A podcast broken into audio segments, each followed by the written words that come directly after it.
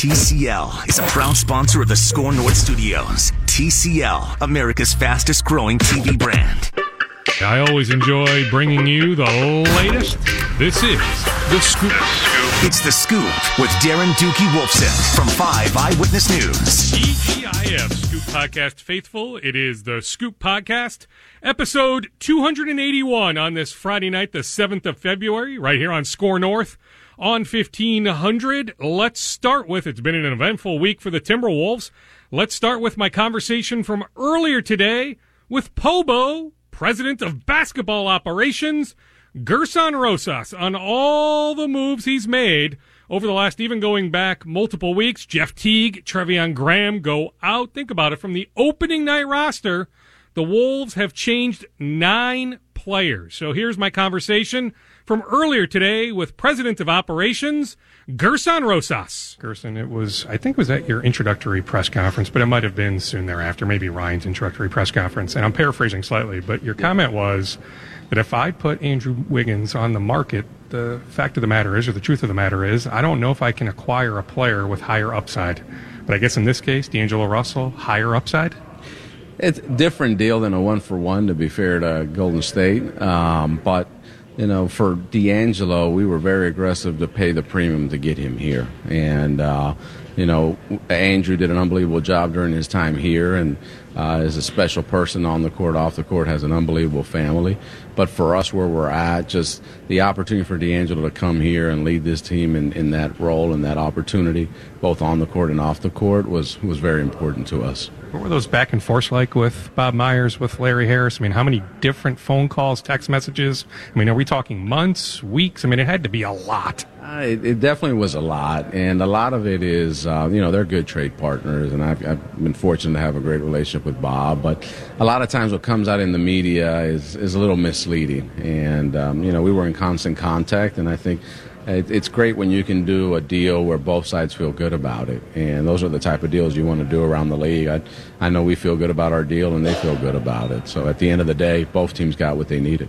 On feeling good about it, how important was it for you to maintain your 2020 draft pick?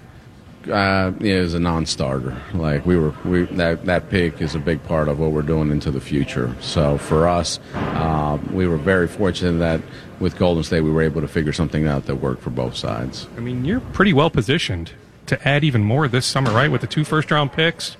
With some additional flexibility, like it could be a big summer. We're, you know, we're fortunate. We have an owner that supports us and gives us every resource, but we've got an unbelievably creative staff uh, that that is constantly looking for opportunities to upgrade this team, and it's anything. It's draft, it's free agency, it's trades. Uh, fortunately, now we're in a position, to your point, where we have a lot of assets to be even more aggressive. So uh, we're not done. We have a lot of work to do, and this team has a very bright future as a result.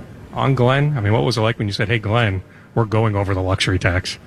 You know, I the great thing about Glen is you, you present him with every avenue and uh, his feedback, and it's why I'm here. It's why I took this job. He wants to build a championship organization, and when I walked him through, uh, it's it's unbelievable when you have your owner say, "Hey."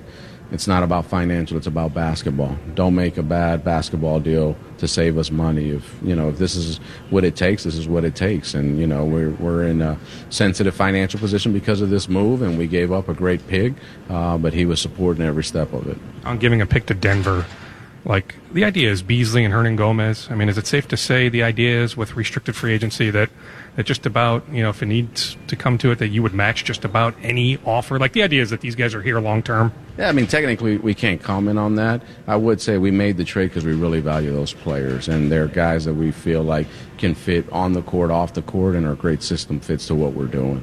Is it nice to be reunited with James? Uh, you know, it's he's a special individual, and he's a he's a guy that fits our system. His toughness, uh, you know, the success he's had in Miami, those experiences that he's had there, we needed that edge, and uh, we're excited that he's a Timberwolf. What was that team like? Was that Capela, Covington, Canaan, Troy Daniels, James. Like that was unbelievable. The real tax that you pay in the G League is when you're good, players get called up or the teams call the players back, and that that was the greatest 10 game run. And Gianluca Pascucci was there as well, and he deserves a lot of the credit because he recruited James there. But it was, I tell you what, it was a special group, and uh, it was as close to an NBA team as a G League team has got.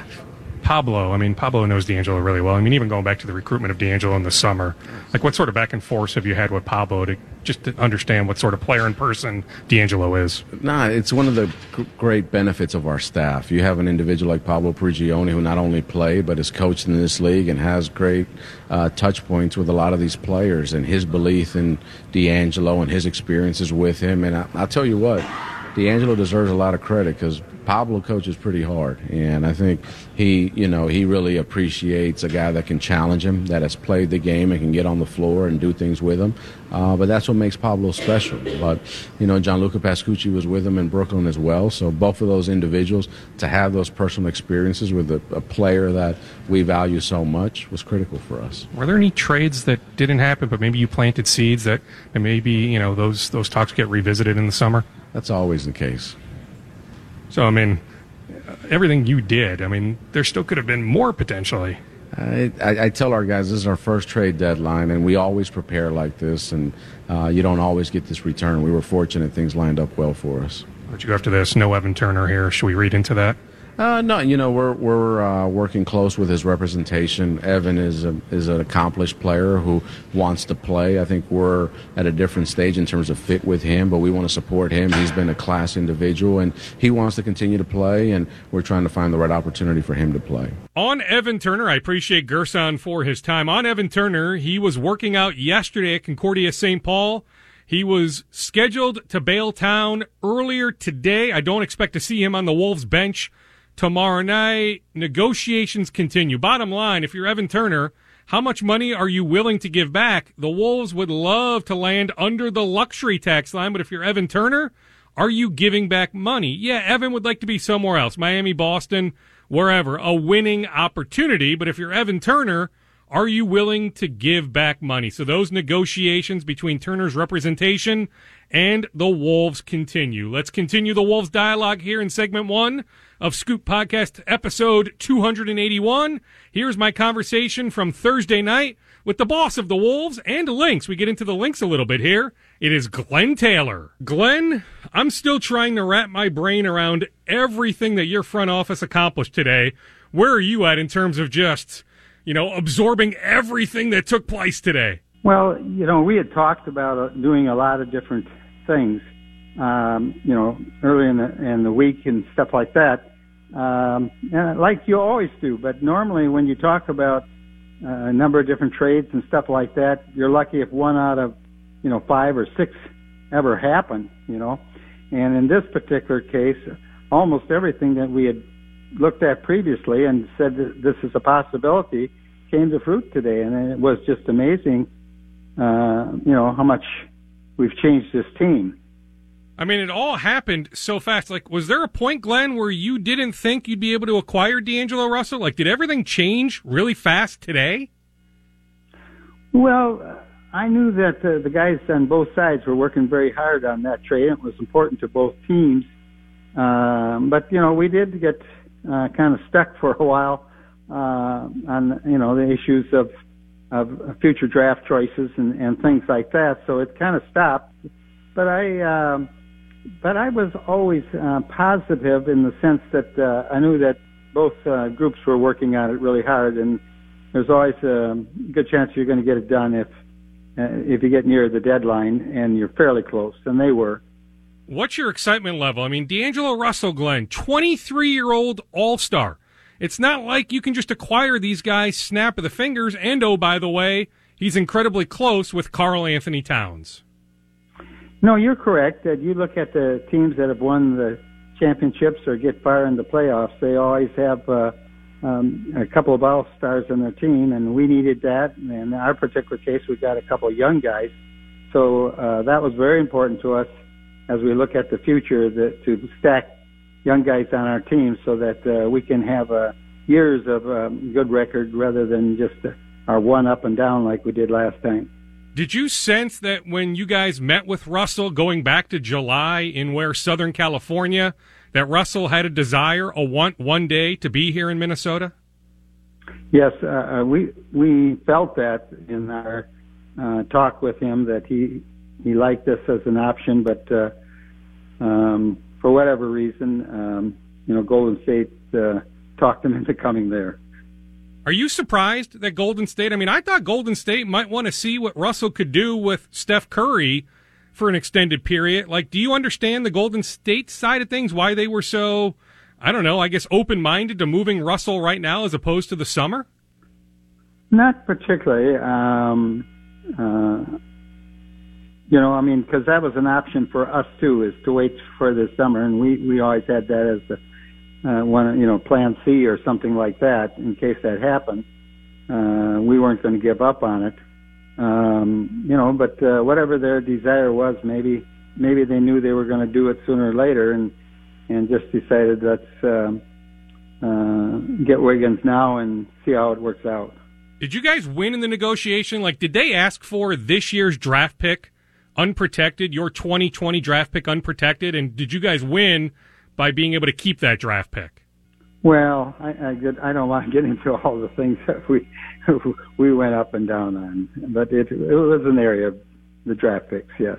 How many different conversations going back weeks, months would you say that Gerson and others with your organization had with members of the Warriors, whether it's you know Bob Myers or Larry Harris or others? No, it'd just be a guess on my part, but it was quite a few. Like dozens? Like I'm just trying to I'm just trying to grasp, Glen, just you know, like how much work was put into everything that came to fruition today. Well, I mean, um, a lot of it just uh, was uh, with our own group, you know, deciding how important this was, what's the alternatives. If it didn't work out, what were we going to do? You know, probably as much time was spent on that as actually talking and then you know they made an offer and we made an offer and it would go back and forth uh, like that. But um, you know, I'm not sure how many times they talked. Glen, you realize that you deserve all sorts of kudos. That that you guys are now in the luxury tax. Yes, we are. So, what were those conversations like where Gerson is asking you for permission to go over that luxury tax line?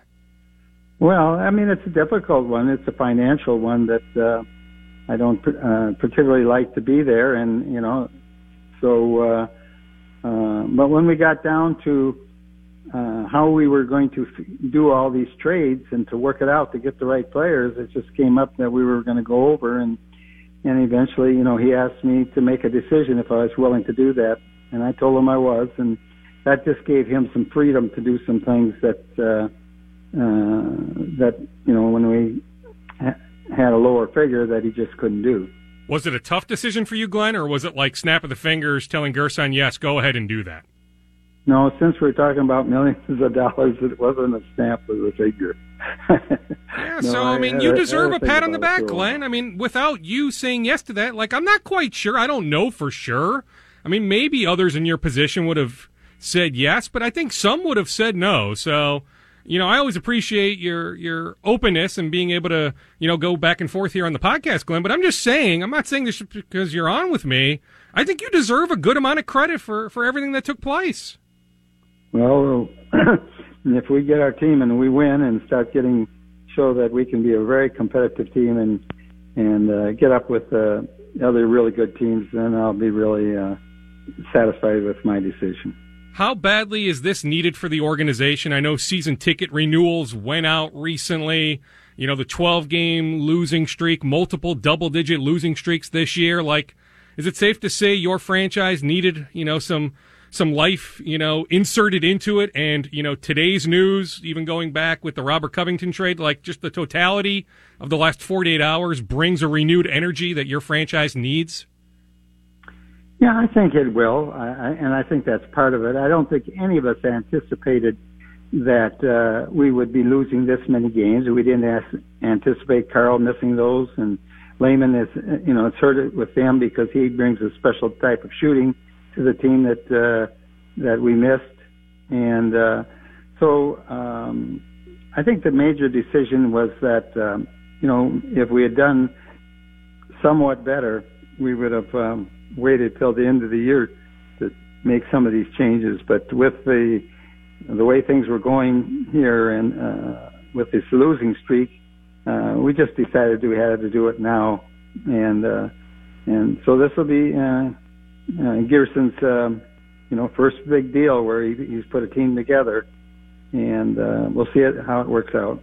I think the Jarrett Culver deal was a pretty big deal. I mean, when you're moving up in the draft, but heck, I can't even keep track of all the transactions he's pulled off, Glen. There's been so many.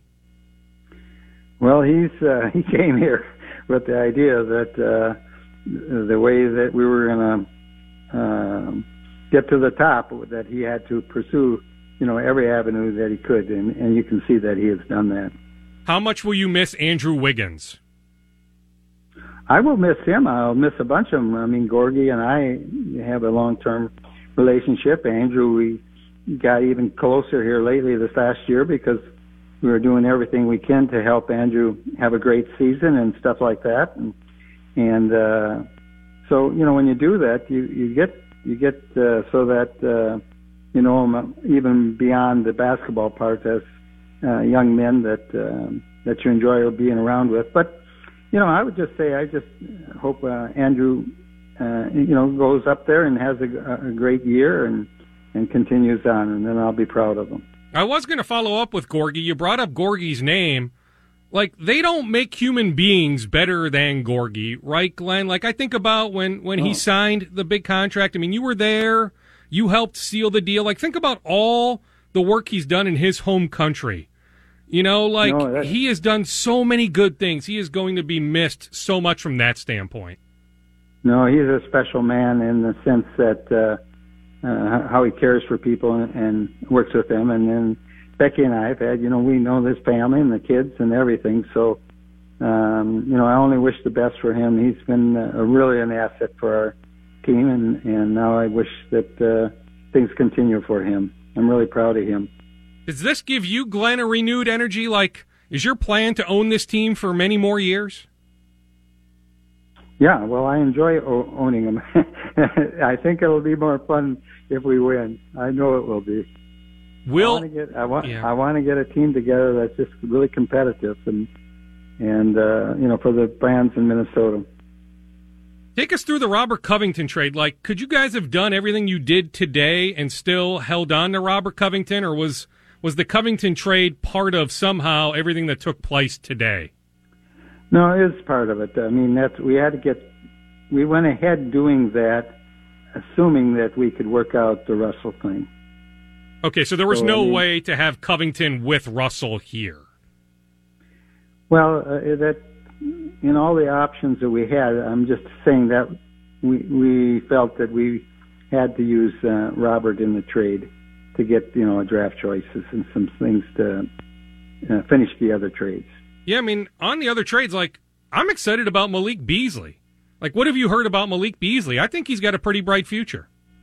Well, we do too, and, and I think you're going to see us throw him in into the mix out there a lot. I think he he will get a lot of minutes and stuff like that because we just need that outside shooter on this team, you know. And, and you hope that with him and Allen, that uh, that would really help. I mean, Karl Karl has been our best shooter, and it's we, you need uh, some of those guys on the outside.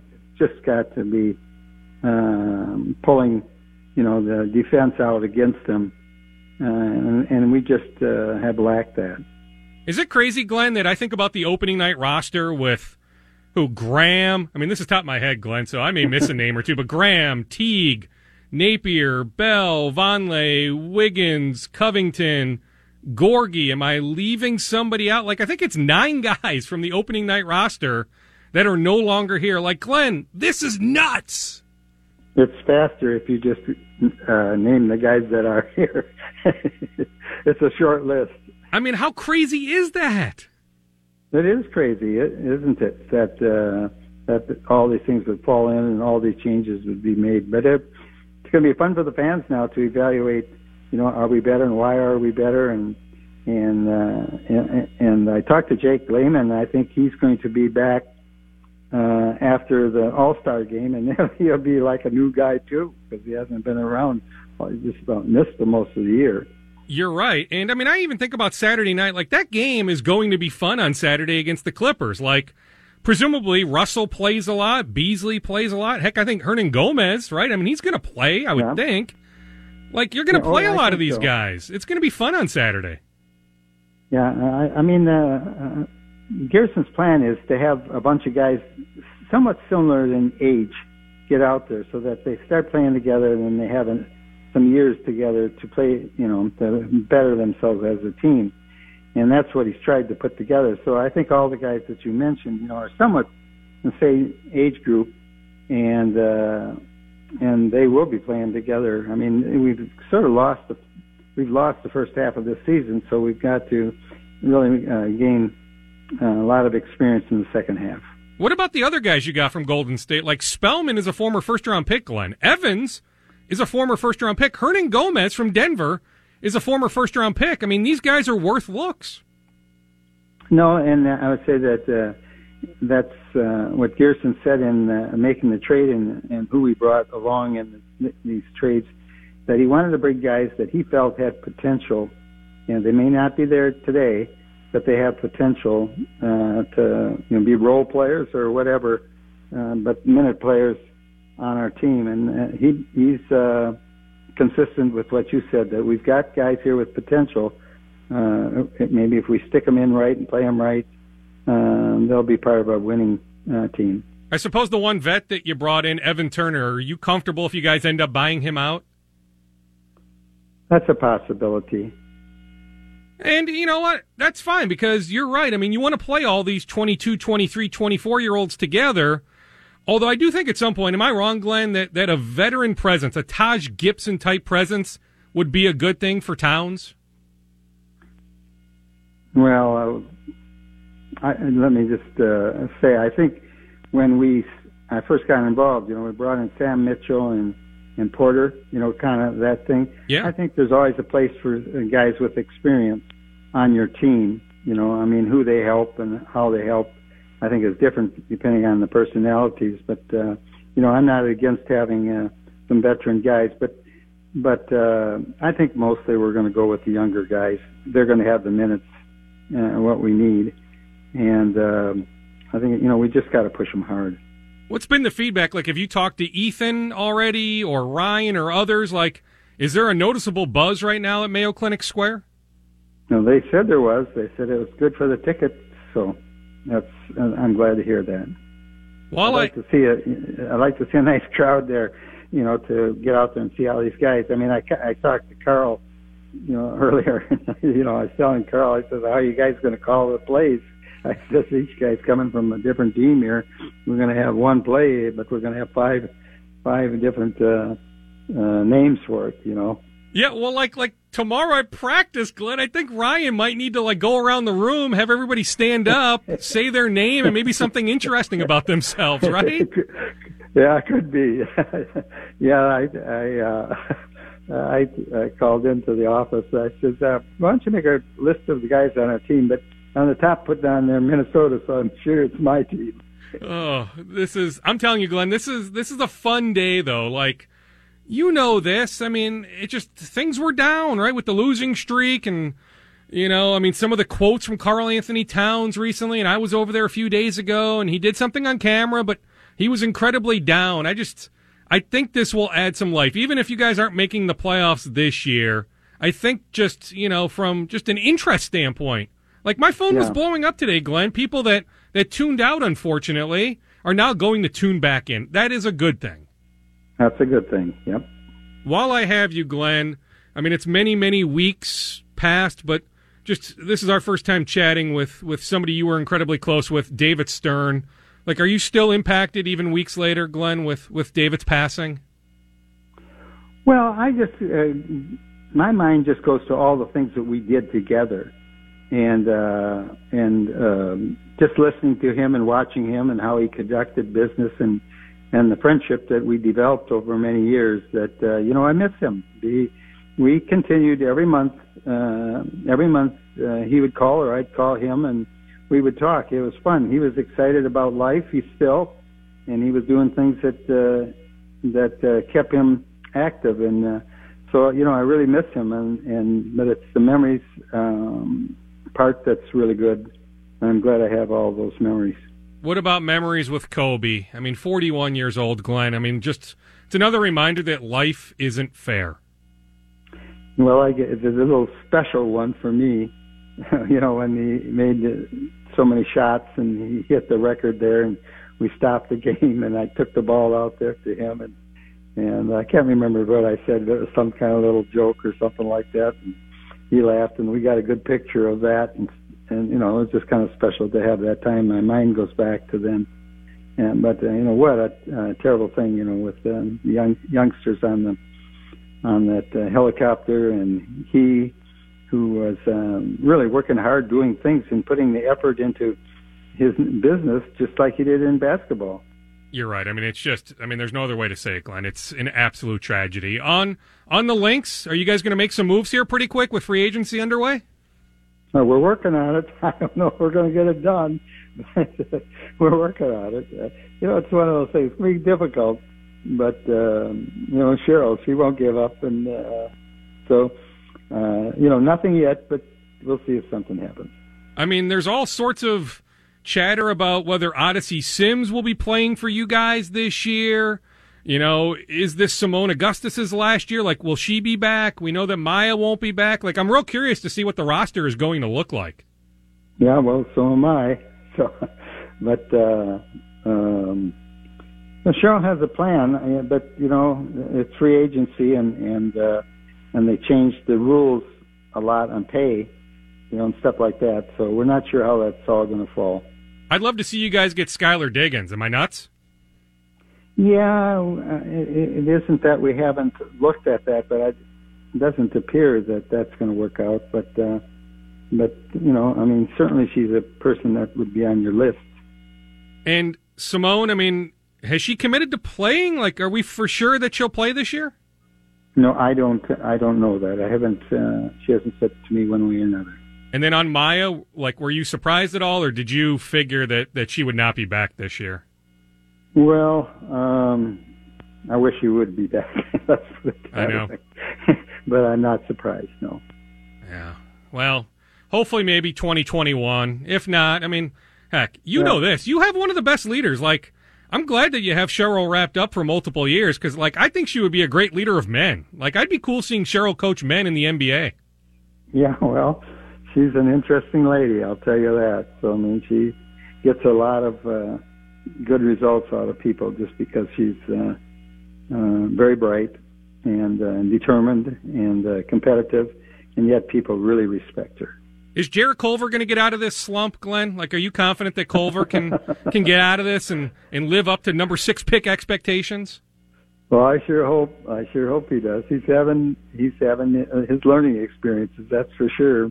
I think they're going to keep playing him, and with the hope that uh, he's a very talented guy and that he's just got to put it all together. So I'm hopeful for him.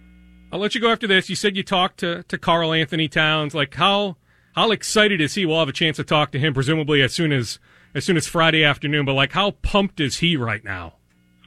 Well, when I talked to him today, he was very pumped. Uh, I mean, not only about Russell because he considers Russell a friend of his, and those guys have worked in practice together. So he just he just likes that. He uh, talked about how he thought that uh, the changes that we made on the team is just really going to help. He thought that would work and uh, that they could work together. And he just said he had high expectations of himself and the and the team, and he just was very excited, and he repeated that a number of times.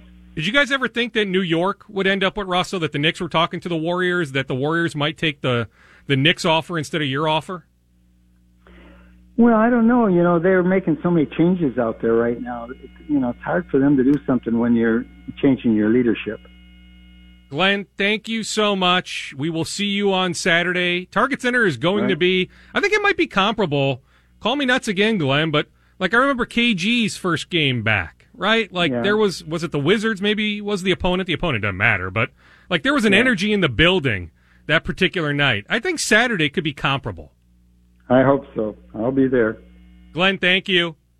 You're welcome. I always appreciate how open Glen is. When we come back, we shift the conversation to football and to baseball. We'll catch up with Chris Streveler, the former Gopher, who signed with the Arizona Cardinals this week. Plus, we'll catch up with longtime Gophers baseball coach John Anderson. Stay with us. This is the Scoop Podcast on Score North. You're getting the scoop with Darren Doogie Wolfson from 5 Eyewitness News. Find the scoop on demand on scorenorth.com. Welcome back, everyone. It is the second and final segment of the Scoop podcast on this Friday night, the 7th of February, right here on Score North on 1500. Earlier this week, I had a chance to catch up with former Gopher Chris Streveler. He was a quarterback, then he was a wide receiver for a little bit here. He was here with the Gophers 2013, 2014, 2015. He then transfers to South Dakota. He blows up, eventually ends up in Canada, wins a championship with Winnipeg. Then he had a few NFL workouts a few weeks back. He had multiple opportunities to sign with NFL teams. He ultimately chose the Arizona Cardinals. Here is my conversation with former Gopher Chris Streveler. Chris, thank you for your time. You can lay out much better than I can your story. We all remember you with the Gophers, what, redshirting in 2013, playing for the Gophers 2014 and 2015. You then left the Gophers. Why don't you pick up your story, what has kept you busy over the last five years from the moment you left Dinkytown?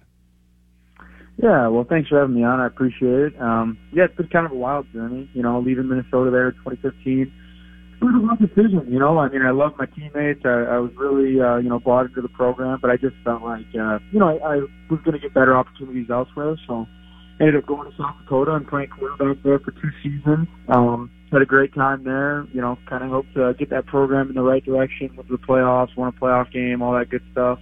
And then uh, last two seasons, I've been up in Winnipeg playing for the Blue Bombers. Um, started a bunch of games up, games up there. You know, uh, kind of had a package deal where come in, do some running, passing, catching type stuff, and uh, you know, like you mentioned earlier, uh, just recently uh, this week signed with the Arizona Cardinals. So it's been kind of a crazy journey, but uh, wouldn't change anything about it.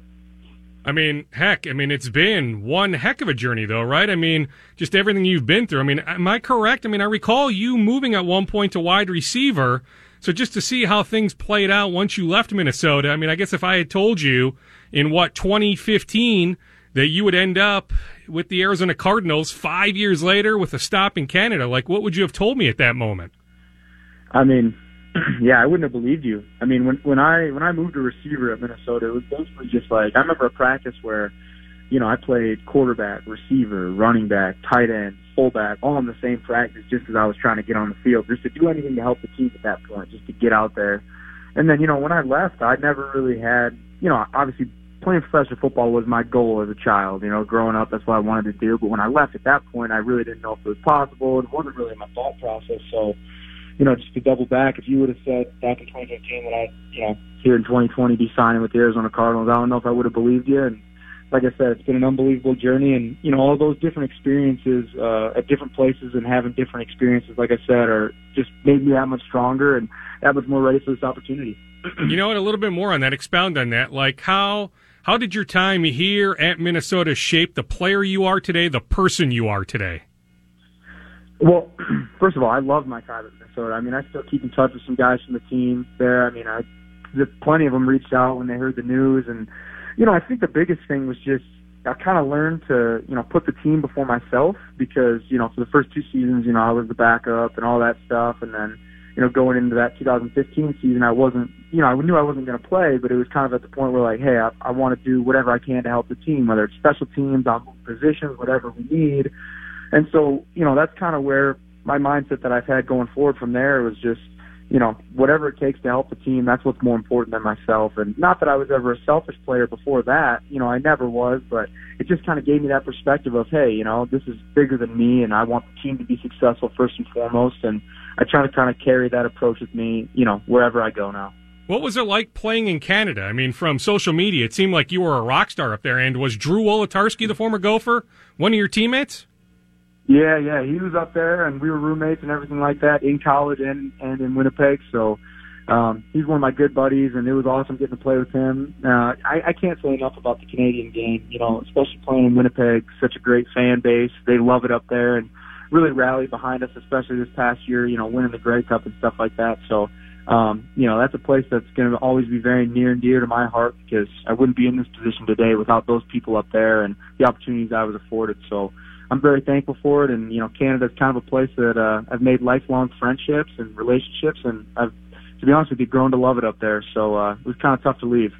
We're talking with former Gopher Chris Streveler, the newest member of the Arizona Cardinals. I guess take us through, Chris, the process in which you landed ultimately there in Arizona. Yeah, so I mean, kind of going into the postseason this last year, um, kind of heard some things from NFL teams, you know, interested in working me out and things like that. Was kind of battling through an injury at the end of the year, so ended up, you know, had a bunch of teams that were interested and had to kind of push the workouts back so I could get healthy after the season. So when it all boiled down to it, I had three three workouts scheduled. Obviously, Arizona, Miami, and Tampa were the three teams that I ended up going to here within the last couple weeks, and uh, it was a great experience. You know, I felt you know, honestly very lucky to even have the opportunity to work out for these teams and just be in front of them and, you know, then to, to do well and, you know, get some, get some great offers from some great teams was, you know, kind of a dream come true. And then, you know, to land in Arizona, a spot that I felt very great about and a, and a connection with the coaches and the staff there, I was, you know, couldn't have been more excited and it couldn't worked out, couldn't have worked out better for me. When you say offers, so you had your choice. Did all those teams make offers? Yeah. So, okay, so I mean, it's nice to be in that position, right, Chris, where you can ultimately decide, okay, you know, you lay out all your options and you decide, okay, Arizona of my options is is the best one. Yeah, well, I mean, like I said, those are three three great organizations, and I felt extremely, you know, fortunate to be in that position where I could get offers from NFL teams, and you know, kind of just after going through everything and looking at different opportunities and what different teams wanted me to do, and um, you know, just relationships with coaching staff and stuff. I felt extremely excited about the opportunity to work with Cliff Kingsbury there. He's a very, uh, you know, creative coach and, uh, you know, done some, done some good things that I think I'm going to fit in well with there. So, like I said, I think getting to Arizona is a great opportunity, and uh, you know, I honestly just can't wait to get to work out there. Do you buy the comparisons when people say that you can be like Taysom Hill, like how Sean Payton uses Hill in New Orleans? Yeah, I mean, um, you know, like he's done a great job for for New Orleans. I mean, he's done some great things and kind of, you know, revolutionized the position. It's kind of been something that we haven't really seen. So it's kind of been similar to what I've been doing up in Winnipeg with, you know, running different packages. I've started a good amount of games up there, but, you know, when I'm not starting, I usually have a package where I'm doing some running, throwing, a little bit of catching, stuff like that. So, um, you know, obviously him having so much success has kind of helped, uh, probably afforded me some opportunities here, but also, you know, what we were able to accomplish up there in Winnipeg was, you know, like I said, I wouldn't be here without that. So, you know, he's he's done some great things, and uh, you know, like I said, I'm just looking forward to getting the opportunities and trying to make most of them. Chris, hopefully you make the best of those opportunities. We wish you nothing but the best. I know I speak for a lot of Gophers fans that are incredibly happy for you. Chris Streveler, congratulations on landing with the Arizona Cardinals. All right. Thank you so much. Thanks for having me on. I appreciate it. Chris is an entertaining guy. Actually, as I was talking to Chris, that's when the D'Angelo Russell trade broke. So hopefully I wasn't too distracted in my conversation with Chris, but he is a good dude. We wish him all the best with the Arizona Cardinals. John Anderson is in his 39th year with the Gophers baseball program in charge of the Gophers. He is, when it comes to Minnesota baseball, he is as legendary as it gets. Like everybody knows who John Anderson is, the Gophers coach. The Gophers should be pretty good this year. They open their season what is today, the 7th? It's one week from today, Valentine's Day. Hey, good reminder, Valentine's Day next Friday. The Gophers open up against the Oregon Ducks next Friday in Tempe, Arizona. I was over at Gophers practice the other day. Here's my conversation with longtime Gophers baseball coach John Anderson as we preview the 2020 season. John, it is what year 39 is the passion does it does it burn as strongly today as it did maybe those first couple years? Yeah, I think I, I, believe it does, and I've uh, said this many times. And when I lose that passion, I'm not going to continue to do it. I'll retire and move on. I think the the kids deserve uh, a passionate, full effort from me to make sure I can give them the experience that we promised them in the recruiting process. So, I have to pay close attention to my energy level and my passion, and that I that I still bring what's necessary here. To, because that student athlete experience and preparing them for the next 50 years of their life is really important to me. So I, I pay attention to where I'm at uh, regularly, and and uh, I love it. I'm enjoying it. And I think part of that is we have a great group of young men. We don't have a lot of problems. They're really high achievers. They come here, they go to class, they work hard, they earn degrees, and they're passionate about their baseball careers and give us a lot here every day in, in preparation and what they do as a group. So uh, that helps as well. And I mean, talking about your energy level, your energy level is it's it's good. Yes, yeah, yeah. I'm excited. Um, like I said, I think I I get some of my energy and some of my passion from the guys because they're, they're they're like I said they're high achievers, they're driven, they're passionate, and it's fun to be around those kind of people. And I think we feed off of each other, so that's that's uh, part of why I'm probably still here doing what I'm doing. The way last year ended, how does that motivate you? How does that motivate the team? Yeah, you know, uh, coming off an 18 and that fabulous year, and of course trying to, to reset ourselves with a different group of people. And I think the seven uh, weeks in a row on the road was a huge challenge. I knew that. I'm not sure the guys the on the team understood what that was all about. I'd been through it before. You know, I think we what we started out like two and eleven or something like that, and for them to hang in there and rebound and get better and not give up and play out the season and put a run together at the end. I, I think that's some momentum uh, that's still with us that we can take from last year, and I think it's it's fueled our, our, our energy and our desire here to to really prepare in a way here that we're going to be ready to go this year and, and, and turn that table around and get off to a good start out of the gate. Thankfully, no seven week on the road run this year. I mean, how grateful are you that US Bank Stadium is, is once again available? Grateful, no question about it. Uh, those are that that's a hard thing to do. It's a change of time zones. It's getting back at one, two in the morning on Sunday night, Monday morning, and re- retooling and going back out on, on Thursday. It's, it's I don't think anybody understands how hard that is. Kids are going to school, trying to rest and recover their bodies and get prepared for the next weekend. It's it's a cycle that's not fun. So yeah, we're excited. The schedule is going to be really difficult. That's on me. I built it. I made it. But I love competition. I want to. If we want to be one of the uh, top teams in the country, be an NCAA tournament team, then you got to get out there and compete against great competition. And the schedule is full of that, and uh, we're going to have our hands full. So uh, we're going to have staff scoreboard, and not worry about results right away, but just really take a look at our team, what we can learn about ourselves, and how we can get better. And we get to the Big Ten portion of our schedule that we're ready to go here and can uh, can have an outstanding year in the Big Ten. Is the strength of your team the the pitching staff? I mean, you have a number of arms back. No question. Um, I think when you look at the, the team as a whole and what comes back, I think this pitching jumps out at you. Have all of our starters back. Um, I've said this, um, and I, I, you know, based on what I can recollect, I think this is the probably the deepest pitching staff I've had in my career. Uh, very talented, um, and they have experience and they have talent, and uh, we have some guys that have a chance to be pretty good draft choices, uh, led by Max Meyer. So, uh, you know the game, and you start with pitching. It's a good place to start what I saw in the fall and what I've seen so far, defense is going to be able to make plays behind them, and we have to tick up on offense. I think that was a challenge last year, and we got better as the year went along. But we got to take a tick up in offense, and we have 19, uh, you know, uh, Letterman back, and we have six starting position players back, and I like the growth of some of the younger guys. So I think we will. But uh, like I said, we got a tough schedule. We're going to face some outstanding pitching but I think we had a chance to have an offense that uh, can complement that pitching staff. That means we got to score four or five runs a game on an average, and if we can get to that number uh, regularly, then I think we can uh, accomplish some of our goals. Correct me if I'm wrong. Did you not have a 300 hitter last year? I don't think we did. I mean, that shocks me.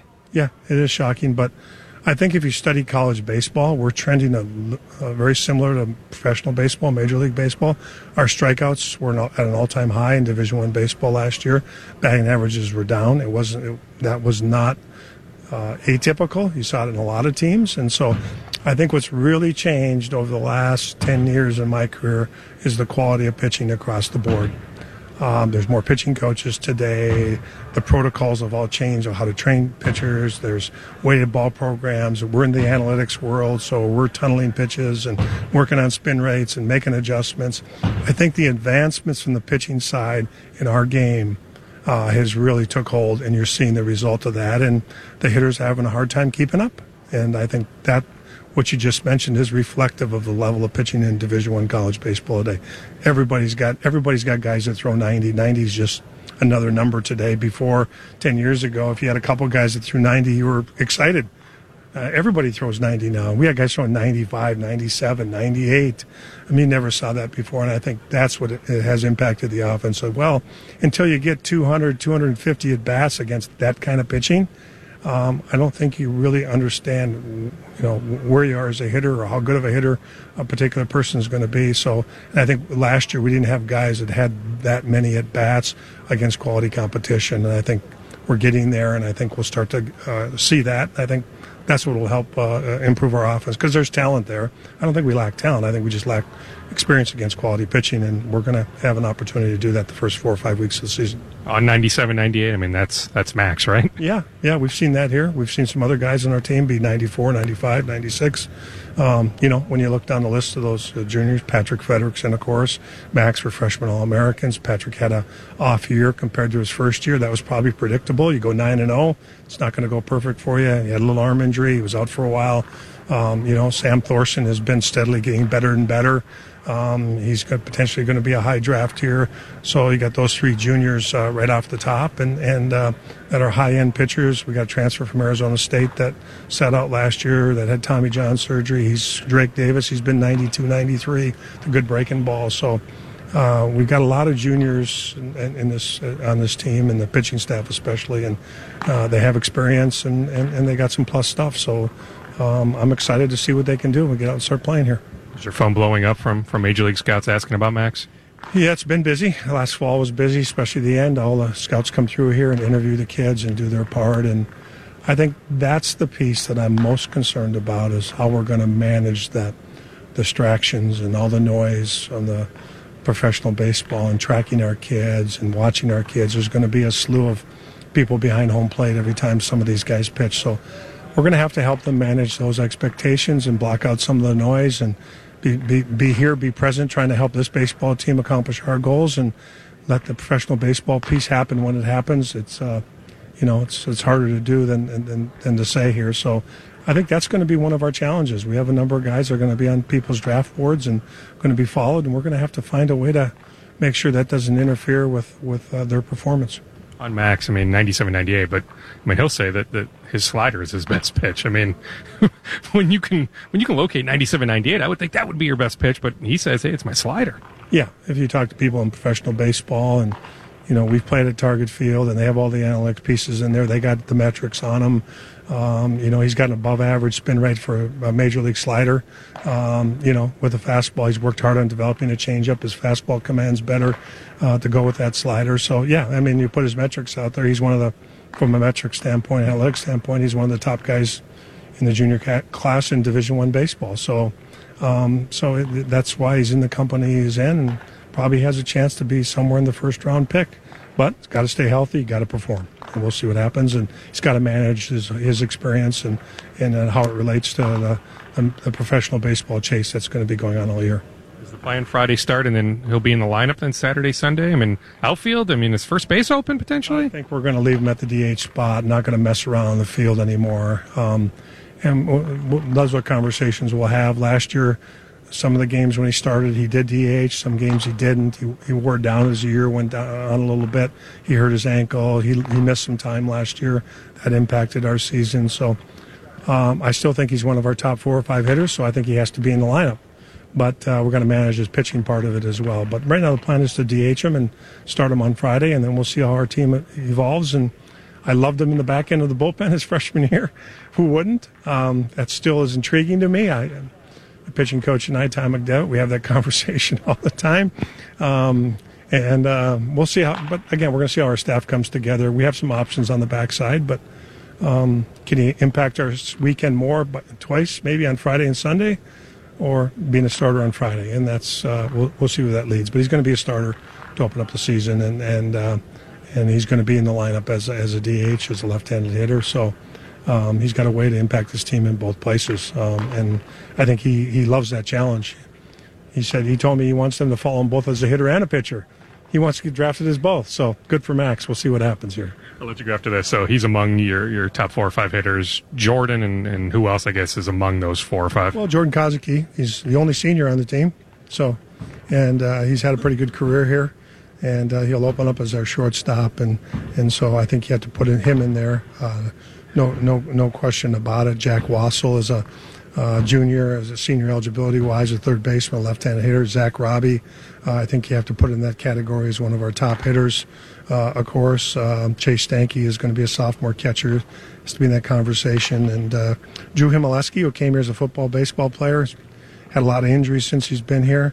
He's finally healthy. I've seen some really encouraging things this winter with him at the plate. I think he's got unlimited potential as a hitter. Uh, and it's starting to come together for him. He's just had enough repetition, more at bats, starting to come together. He's very athletic, and and to put that in a conversation. And we have a, a transfer from Northwestern, Jack Kelly, who's who has a, a back here. He's going to be able to play this year. Left-handed hitter can catch and play in the infield and outfield, and I probably would put him, based on what I knew about him at Northwestern, what I've seen since he's been here, probably one of our top two or three hitters. So, um, you know, and Easton Bertrand's a junior, and and um, 50% of his hits last year for extra base hits, had some power, and he's growing as a hitter. So, yeah, I, I, we have we have some pieces here. Hopefully, they'll come together and they'll keep getting better. It was surely fun talking to John about Max Meyer of Woodbury. He will be, as long as he stays healthy, he will be a first round pick in the June Major League Baseball draft. In fact, the Twins last Friday had a scout there. The Twins have done extensive homework on Max Meyer. That slider is lethal. He throws at 97 98, but that slider is one heck of a pitch. That slider right now is a legit Major League Baseball pitch. When you look at spin rate, any way you want to slice and dice, the Max Meyer slider, it is a legit pitch. All right, we are done. Crazy week, busy week. We'll dive into more at some point next week or the week after. I didn't even get to the Twins as of Friday afternoon. Talks were ongoing. I really don't have much to pass on in terms of whether Kenta Maeda will end up ultimately with the Twins or not. Talks ongoing. It's been a slow process. I know it's been a frustrating process for a lot of Twins folks with these negotiations with the Boston Red Sox. We are done. Thank you for listening. Have a wonderful weekend, everyone. This has been Scoop Podcast episode 281.